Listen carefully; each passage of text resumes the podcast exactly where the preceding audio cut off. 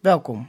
Fijn dat jullie weer luisteren naar de tweede podcast van Bytecode, ook wel de Bytecast. Ja, leuk dat jullie weer luisteren. Goedemorgen, goedemiddag, goedenavond, goedenacht. Dat is het leuke bij een podcast, dat weet je dus niet. Je kan het altijd luisteren wanneer je wil. Een goede dag, kunnen we ook gewoon zeggen. Goeie, laten we het op goede dag houden.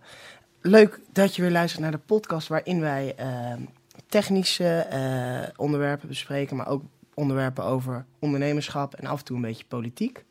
Zoals wij altijd doen, ehm, beginnen wij met een nieuwsonderwerp. En daarna gaan we door naar het hoofdonderwerp. Eh, wat is het hoofdonderwerp eh, vandaag, Luciano? Nou, het hoofdonderwerp vandaag dat, eh, zal zijn marktonderzoek. En dan ja, marktonderzoek zowel voor start-ups als voor bedrijven. Maar vooral voor nieuwe projecten, voor greenfield projecten.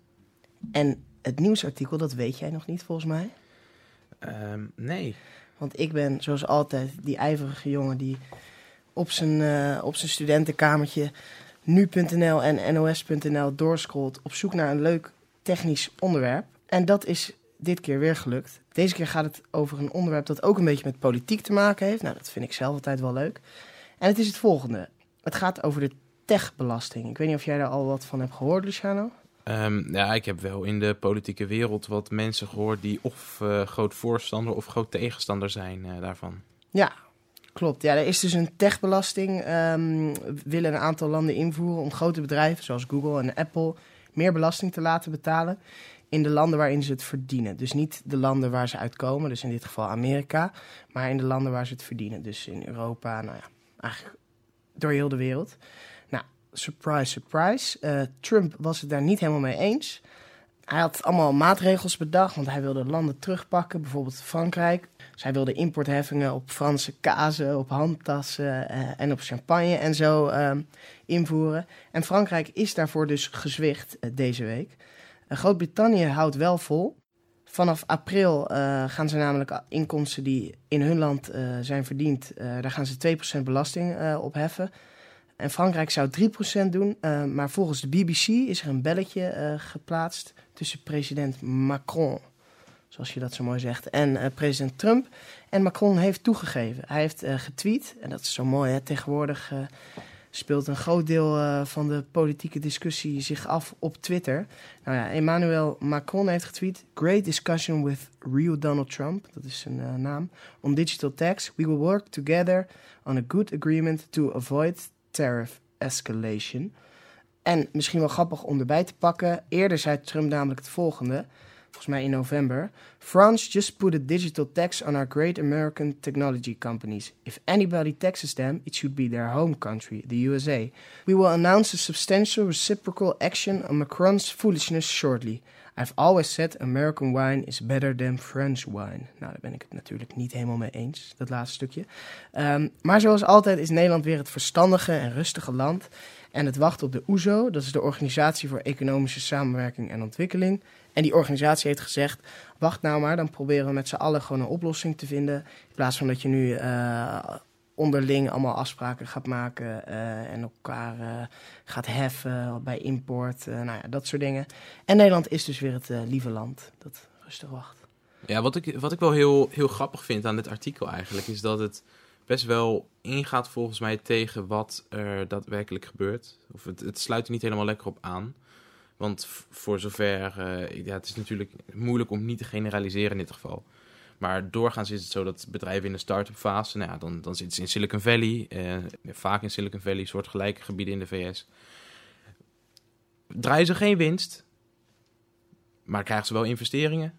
Nou, dus is er winst, is er iets om eh, veel belasting op te heffen? Nou, niet echt. En zodra het punt komt dat er daadwerkelijk nou ja, dat, dat er belasting gegeven kan gaan worden, omdat er grote winsten gemaakt worden. Denk aan een Google, denk aan een Facebook, denk aan een Microsoft, et cetera. Dan is dat vaak toch ook het moment voor die bedrijven om juist via een, eh, via een Ierland bijvoorbeeld hun inkomsten te gaan eh, funnelen. En op die manier de VS sowieso buiten te sluiten. Dus ik, ja, voor mijn gevoel is het best wel een, is het een discussie die eigenlijk niet echt ergens om gaat. Omdat er niet heel veel belastingen echt wordt gegeven op grote techbedrijven binnen de VS überhaupt. Zou kunnen. Ik weet dat eerlijk gezegd niet. Eh, maar ik weet wel dat, ze, ja, dat die bedrijven in heel veel landen door heel de wereld gewoon heel veel winst maken. En eh, daar ziet eh, het betre- desbetreffende land dan niks van terug in de belastingen. En nou, je hebt altijd wel controversiële meningen over belastingen. Dus ik, ik ben wel benieuwd, ja, wat vind jij er dan van? Wa- Waar zou het geheven moeten worden? Ja, eigenlijk niet, maar dat... Ja, dat, dat, daar komt vast ook nog wel een podcast over. Dan eh, gaan we het wel hebben over, eh, over het libertarisme. Eh, maar dat volgt wel. ja, ik kan niet wachten. Ik wel. Nee, grapje. Ik vind het ook leuk. Ik vind het ook interessant. Maar ehm, oké, ehm, nou ja, in ieder geval interessante discussie. Ja, ik, ik snap wel waar het vandaan komt. Want het is natuurlijk best wel moeilijk om... stel, ehm, ik zal, ik, als we het even bijvoorbeeld in Nederland betrekken. Stel in Nederland begin je een start-up, wordt ongelooflijk eh, succesvol. Dan, en je hebt overal ter wereld dat er inkomsten genereren. Je hebt misschien zelfs kantoren in het buitenland. ehm, of in ieder geval mensen van jouw bedrijf in het buitenland zitten. Dan is het natuurlijk gek dat alle inkomsten gegeven worden in Nederland. Terwijl ja, het, het een wereldwijd eh, bedrijf is. Ik, Ja, ik snap wel waar het vandaan komt. Dit is niet het onderwerp waar we deze podcast eh, mee gaan vullen. Eh, wel even interessant eh, om eh, te raken, zoals ze dat zo mooi zeggen. Maar waar gaan wij het iets langer over hebben? Dat is marktonderzoek. Thomas, eh, voordat we beginnen, misschien goed om eerst even eh, ja, vast te stellen wat daadwerkelijk marktonderzoek is. Wat ik denk eh, wat belangrijk is om op te focussen in dit geval, is om ook te zeggen dat marktonderzoek doen of onderzoek doen überhaupt, dat het niet per se de, de vorm is waar mensen aan denken, de, kwantitatieve onderzoek. Het is niet altijd dat je honderden respondenten moet werven. Het is niet dat je midden in de stad moet gaan staan in een, eh, in een overalletje of in een eh hesje van het bedrijf waar je dan onderzoek voor doet. Heel simpel, het is onderzoek doen naar klanten en doelgroep. En niet in het Wilde West aannames gaan maken waar je dan keuzes op baseert. Het is eh, ook naar concurrenten kijken. Eh, bijvoorbeeld naar ja, hoe zij zich profileren en waarom zij succesvol zijn, of juist niet, of waarom zij gefaald zijn. Marktonderzoek doen is er echt in ongelooflijk veel verschillende vormen. Het is er in eh, een brancheonderzoek, klant, eh, klantonderzoeken, klanttevredenheidsonderzoeken, concurre- concurrentieonderzoeken, omgevingsonderzoeken. Het, is, het kan de vorm innemen van een online enquête, een, een enquête die mensen gewoon echt invullen, bijvoorbeeld in een stad of op een school of waar je doelgroep zit. Het eh, kan een vorm innemen dat je met een klant door een product gaat lopen, dat je met prototypes eh, gaat testen en dat je dus die feedback opvraagt. En eh, dat, dat laatste, dat je met een klant gaat kijken naar een product en dan daar feedback op vraagt, dat is kwalitatief onderzoek. Dat is iets wat, wat in mijn optiek best wel onderbelicht is vandaag de dag. En wordt dat er veel te veel wordt gefocust op het kwantitatieve testen. Nou, dat was een hele mond vol. Concluderend, er zijn eh, heel veel verschillende manieren om marktonderzoek te doen. Maar Mhm. dan vraag ik me af, waarom is het eigenlijk nodig? Is het überhaupt nodig? Jij bent natuurlijk fel voorstander eh, daarvan. Ja, zeker. Ik ben Ja. eh, zeker voorstander. Ik kan natuurlijk niet spreken over elke industrie, over elk soort bedrijf. Het ene bedrijf zal, eh, wat, wat zich focust op eh, daadwerkelijk het produceren via, met een eigen fabriek van eh, fysieke producten, zal anders zijn dan een dienstverlenend bedrijf of een Ja, ja bedrijf wat digitale producten bouwt. Maar over het algemeen is marktonderzoek gewoon nodig, omdat je een product of wat je levert als bedrijf, dat is altijd een, dat lost een bepaald probleem op. En je moet weten met marktonderzoek kom je erachter of jouw product of dat daadwerkelijk de problemen oplost die er zijn. Of dat of het het antwoord is, de oplossing. En als onderdeel daarvan is het eigenlijk ook nog dat je nog verder moet gaan eh, kijken, bestaat dat probleem wel? Ben ik niet een product aan het maken voor, ehm, voor een niet bestaand probleem? Maar zelfs met marktonderzoek wordt het vaak alsnog zo gedaan. Weet je wel, dat, dat, ehm, dat, het, ehm, dat het deel is van een vaste procedure. En dat dan helemaal aan het einde van het proces, dat ze nog eens een marktonderzoek doen. Om even te kijken of er inderdaad vraag naar is. Maar ja, als je, als je zoiets vraagt, ja, dan heb je geen idee of dat daadwerkelijk aanslaat. Bedoel, mensen kunnen hun eigen, hun eigen behoeften ook niet altijd goed inschatten. Bijvoorbeeld, dat las ik ergens, dat vond ik wel grappig. Eh, Er was dan een onderzoek geweest en dan hadden ze gevraagd: "Hey, hebben jullie behoefte aan een mobiele telefoon? Dan was het antwoord: Nou, nee. Waarom zou je een mobiele telefoon nodig hebben? Maar ja, mensen hebben vaak. Ja, niet- ik, ik bel idee. thuis wel. Ja, mensen Ja. hebben vaak geen idee waar ze eigenlijk behoefte aan hebben. En zeker met experimentele grote dingen, die echt baanbrekend zijn. Ja, dan, dan helpt dat niet altijd zo'n marktonderzoek. Dus het kan dan misschien demotiveren, terwijl ik, dat ik niet snap nodig het, is. Ik snap het zeker wat je, wat je zegt. Ehm, bijvoorbeeld ook als je eh, nou, de, de gebruiksvriendelijkheid van een webapplicatie, eh, ik zal het even dan op, eh, op wat ik Ja. doe betrekken, als je dat wil gaan verbeteren, die, eh, die gebruiksvriendelijkheid. Een gebruiker, als je, als je de applicatie laat zien en je vraagt wat vind je ervan. En iemand die zegt, ja, het, loopt net niet helemaal lekker bijvoorbeeld. Of ja, het is wel prima. Ehm, die, die gebruiker zal ook niet tegen jou zeggen, ja, ik mis een animatie. Ik wil hier een animatie hebben. Terwijl Ja, dat misschien wel een oplossing Ja, is. dat weet hij niet. Dat is het Ja. ding en dat is hetgene wat je, ehm, ja, om, om jouw voorbeeld eh, te beantwoorden over de mobiele telefoons, is dat ehm, het, het ding in met marktonderzoek is dat je niet moet vragen wat wil je. Het is niet eh, wat is je probleem. Het Ja, is, dus je moet de juiste vragen stellen. het is die, je moet verder kijken dan, je moet niet vragen ervaar jij dit probleem. Maar Je dat- moet de achterliggende Dat kan toch niet altijd? Je, ja. Het is heel moeilijk, ja zeker. Ik, ben- ik ben als, eh, ja, als, als technisch persoon, ik ben ook niet degene die dat het beste kan. Ik weet wel hoe, er zijn mensen hier binnen Bytecode en die zijn er echt ongelooflijk goed in, die hebben er ongelooflijk veel ervaring in. Maar heb je dat ook zelf gedaan eh, toen je buitencode bent begonnen? Ja, ik denk niet op, de, op deze klassieke manier, maar wel in de, eh, op het moment dat Bytecode echt begon te lopen, toen begon het wel steeds een belangrijkere rol te spelen. Eh, we hebben sowieso naast dat we voor klanten projecten draaien en ook daarvoor marktonderzoek uitvoeren, is het zo dat we ook voor we hebben ook eigen projecten die we doen en daarbij speelt marktonderzoek een heel belangrijk onderdeel. Eh, daarbij vooral kwalitatief onderzoek. Eh, voordat we daadwerkelijk gaan bouwen of ontwerpen, dat, dat dat inderdaad, dat speelt daar wel een belangrijke rol in. Maar dan, dan erken je eigenlijk wel dat het bij, als je echt als hele kleine ondernemer begint, dat het dan heel lastig is om, om zo te beginnen, meteen met een marktonderzoek. Ja, het is wel zo dat Bytecode, dat de voorloper van Bytecode Noise Solutions, dat dat wel is gestart als twee scholieren die samen wat, eh, wat, wat centjes extra wilden verdienen. Dus het Ja. is ook niet dat ik daarbij zou zeggen dat wij echt keiharde ondernemers waren of zo, die een eh, ongelooflijk eh, grootste ambities hadden. Nee, maar dat bedoel ik ook. Dat het soms bij kleinere bedrijven kan het best wel lastig zijn en ook wel duur. Dus dan is het misschien handig om dat later in het proces te doen, omdat je dan niet zo kan beginnen. Ja, ik, ik snap je punt. Eh, alleen denk ik dat het dat achteraf dan kijken om dan, hey, we hebben dit helemaal gebouwd en ehm, even kijken hoe kunnen we dit misschien nog verbeteren. Dat vaak krijg je daar feedback van terug, dat je achteraf met de feedback die je dan krijgt en dat verwerk je en ja, dan verbeter je het op die manier. Dan ben je vaak uiteindelijk duurder uit, achteraf. Ja, dat snap ik wel. Dat is wel een, eh, een dingetje. Wat ik ook las ergens, was dat de context heel veel uitmaakt. Er was een onderzoek en mensen gingen, moesten in dat onderzoek websites gebruiken.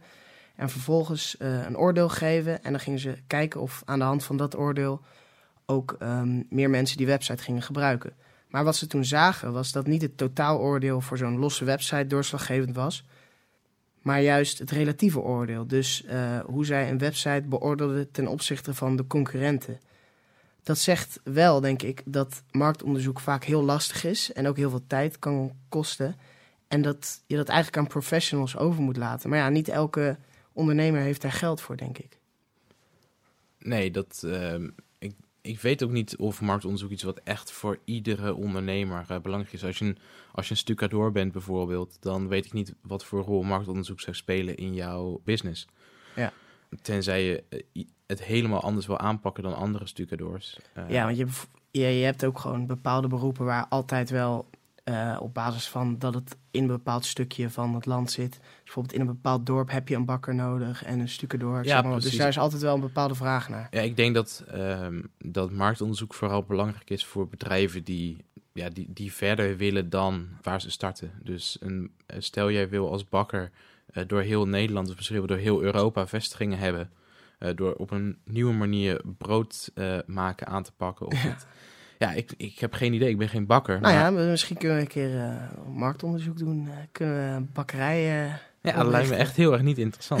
maar maar, nee, het, het is gewoon, dan is het wel belangrijk als je verder wil dan je eigen dorp. Als je echt Ja. wil gaan schalen. Voor heel veel digitale bedrijven is het belangrijk. En ook voor bedrijven die producten produceren. mm. Ehm, ja, denk aan eh, een mobiele telefoon, eh, denk aan een laptop, denk aan eh, dat soort apparaten, embedded devices, al dat soort wat zaken. jullie doen.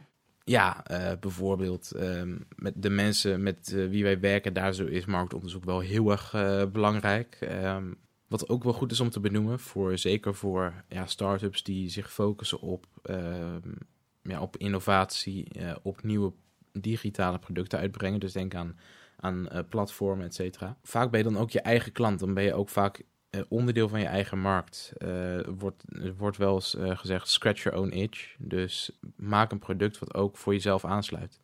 Bijvoorbeeld, ehm, er is een, een tool, online tool, Basecamp heet dat. En dat bedrijf is ontstaan, dat, die tool is ontstaan omdat de mensen bij dat bedrijf zelf die problemen ervaren die ze met die tool hebben opgelost.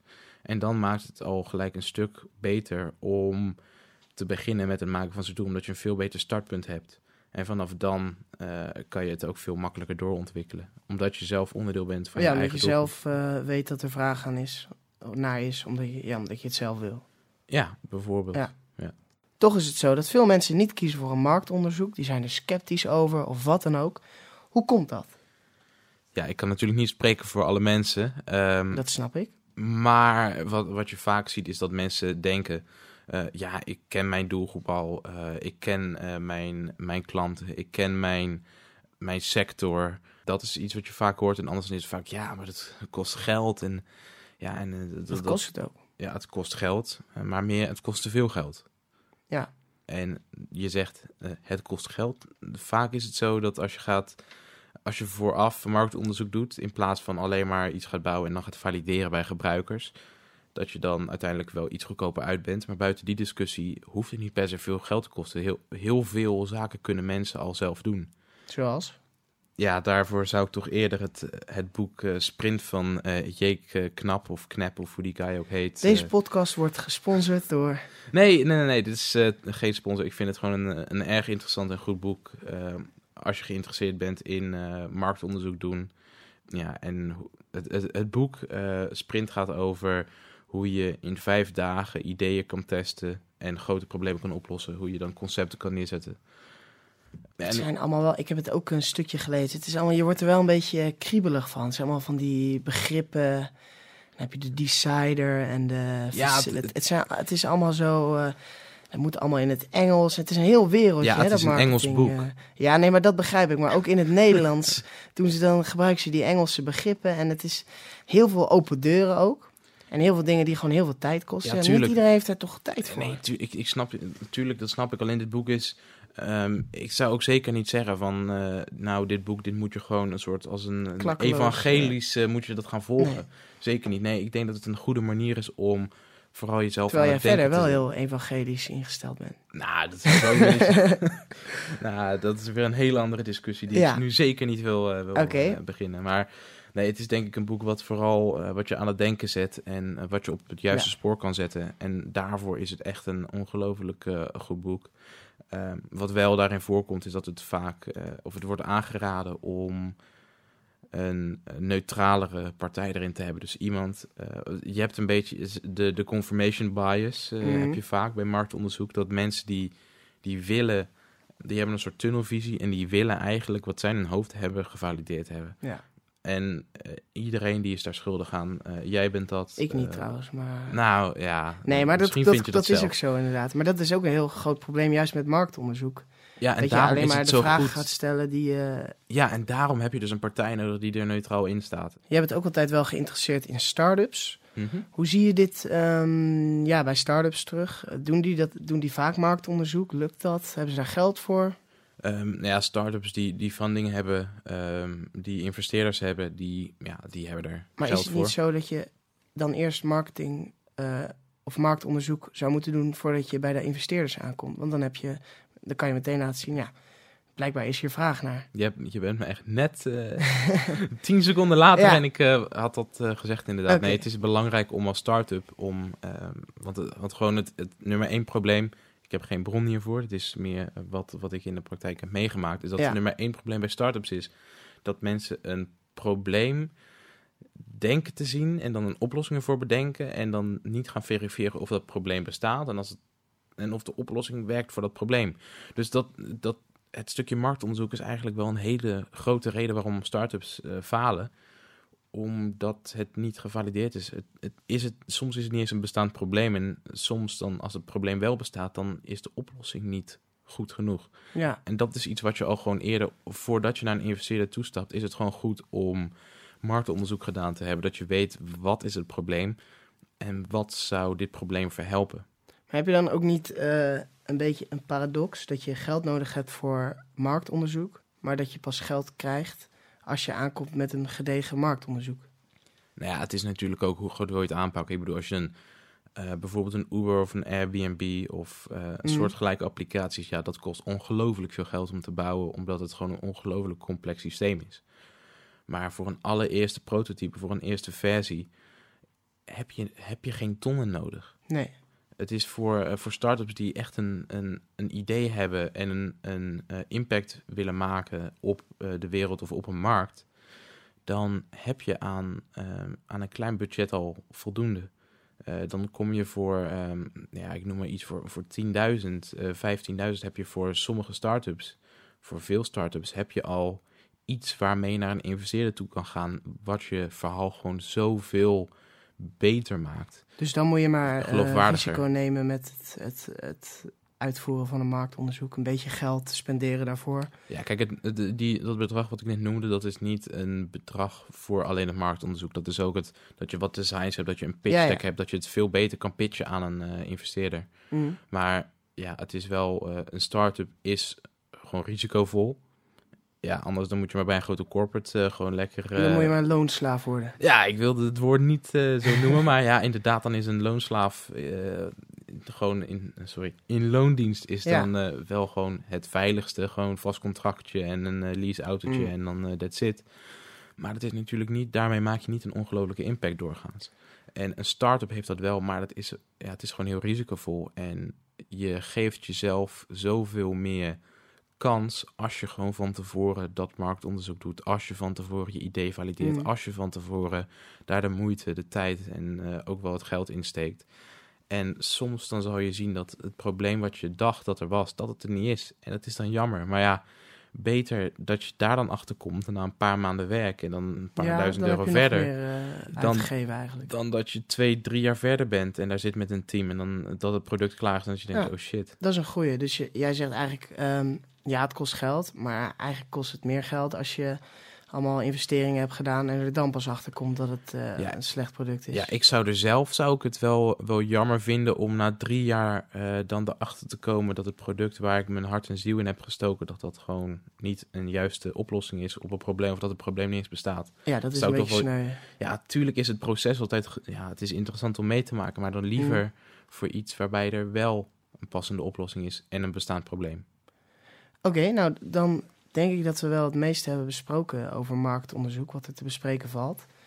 Ehm, zoals altijd proberen wij natuurlijk in deze podcast, ehm, denken wij dat wij de oplossing hebben voor het onderwerp.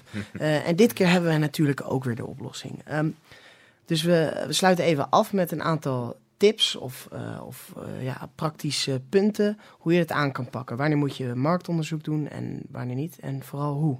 Ja, het, de, de tips die ik heb, die zijn ja, vooral gericht op eh, de ervaring die ik heb. Dus het is vooral digitaal en innoverende producten, start-ups, et cetera. Ja.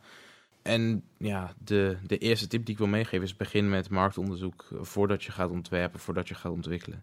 Hm. Eh, leer je doelgroep kennen. Eh, dus stel profielen en persona's op en denk vanuit die manier.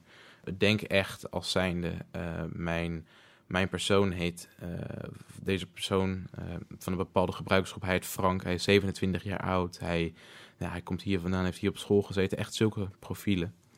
Dan kan je veel beter beredeneren hoe gebruikers, wat gebruikers willen en wat je, de aannames die je maakt, kan je dan testen. Dus ook gewoon letterlijk, eh, dit is Frank en hij, weet ik veel, hij heeft drie kinderen en, ja, zo, en twee cavia's, waarvan er eentje Jip heet. Ja, bijvoorbeeld. Zo uitgebreid. eh, Zo uitgebreid. Oké, Ja, dan want kan dan, je... dan krijg je er echt feeling mee. Of, dan, dan lijkt het, de- dan leer je je klanten echt kennen. Dan Ja. voelt het als een soort persoon. En op die manier kan je het veel beter eh, beredeneren. En op, dan, op die manier, eh, ja, dat moet je natuurlijk wel daarna weer testen. Maar, dat, Mhm. maar dat is wel een goede manier om, om vanuit je klanten te kunnen denken. Oké, Dan, dan, als je gaat onderzoeken, zorg voor een neutrale stem eh, in, het, in het hele onderzoeksgebeuren. Eh, want mensen die sturen vaak het onderzoek naar het product wat ze voor ogen hebben.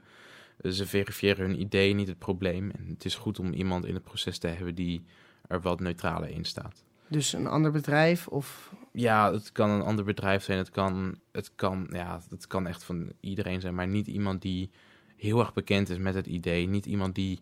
ehm, Ja, want dan krijg je die, ehm, Hoe noemde hij dat nou net? Eh, confirmation bias. Precies, de confirmation bias. Dat daarin ook dus zie je marktonderzoek niet als een verkooppraatje. Het is echt, het is voor jezelf, niet om iemand een product te verkopen. Oké. En eh, dan eigenlijk de belangrijkste tip ook nog, blijf monitoren. Eh, je moet up-to-date blijven. Eh, ja, het klinkt stom, maar dingen bloeden dood. En je product en je doelgroep verschuiven. Eh, denk aan bijvoorbeeld Facebook, is van een eh, platform voor eh, universiteitsstudenten in Amerika is het gegaan naar vooral volwassenen van middelbare leeftijd. En het product zelf is ook ongelooflijk veranderd. Ja. Als je een start-up hebt en je hebt op een gegeven moment succes, blijf innoveren. Denk niet, we hebben het gevonden. Nee, je moet jezelf, je moet het blijven vinden. Je moet door blijven gaan. Oké. Dan de laatste tip. ehm, dat is ja, meer een. een ja, ga, ik toch even dat boek eh even bijhalen, waar we het net ook over hadden. Ja. Dat is vooral als je geïnteresseerd bent in hoe Google Ventures in vijf dagen eh, problemen oplost. Dan eh, zou ik dat het boek Sprint, eh, ik zal in de, eh, ja, in de description eh Mhm. op bytecode.nl, zal ik eh, ook nog even een link eh, naar bol.com eh, plaatsen hiervoor. Maar het is een erg interessant boek als je benieuwd bent naar hoe Google Ventures het aanpakt. Of als je graag wat, wat technieken, eh, Ja. wat inspiratie wil opdoen daarvoor. Ja, ik was natuurlijk een beetje flauw net. Het, het is interessant, ehm, maar ik blijf bij mijn mening dat het toch ook iets zweverigs eh, heeft. Ja, ja, en ik blijf er eh, ook bij wat ik heb gezegd. Dat het best wel een. eh, het is vooral om je op nieuwe inzichten te brengen. Ja, nee, dat is ook zo. Was dat de laatste tip? Dat was de laatste tip, ja. Oké, dan denk ik dat we wel een mooi overzicht hebben gecreëerd over marktonderzoek. En ook een beetje over de techbelasting. Ook heel interessant is. Misschien gaan we het later nog een keer over hebben. Hm. Doe ik graag. We zijn er vanaf nu, eh, eigenlijk vanaf deze podcast, elke eerste maandag van de maand om 12 uur. En waarom zijn we er dan? Luchtalarm. Luchtalarm, precies. Dat prachtige geluid. Eh, voortaan hoor je niet alleen dat gejengel, eh, maar weet je tegelijkertijd, hé, hey, de bijtkast is uit. En dat leek ons toch wel grappig. Ehm, wat is het onderwerp voor volgende keer, Luciano? Het, nou, volgende keer gaan wij het hebben over vrije software. Oeh, en daar is Luciano heel gepassioneerd over. Dus dat, ja, dat belooft toch wel een hele spannende aflevering te worden. Ja, ik zou ook eh, zeker niet beweren dat het een objectieve observatie zou zijn van vrije software. eh. Nee, ik, ik denk dat ik eh, goed aan de rem moet eh, trekken af en toe. Maar eh, ik, ik heb er nu al zin in. Ja, ik heb er ook wel zin in hoor. Mooi. Nou, eh, dan eh, hopen wij jullie dan ook weer te zien. Nou, we gaan er eigenlijk wel vanuit. eh. Ja, joh, tuurlijk. Ja. Ehm, dus bedankt voor het luisteren en eh, tot volgende maand. Dan hebben wij nog maar eh, één ding om te zeggen. En dat is. eh, Doei!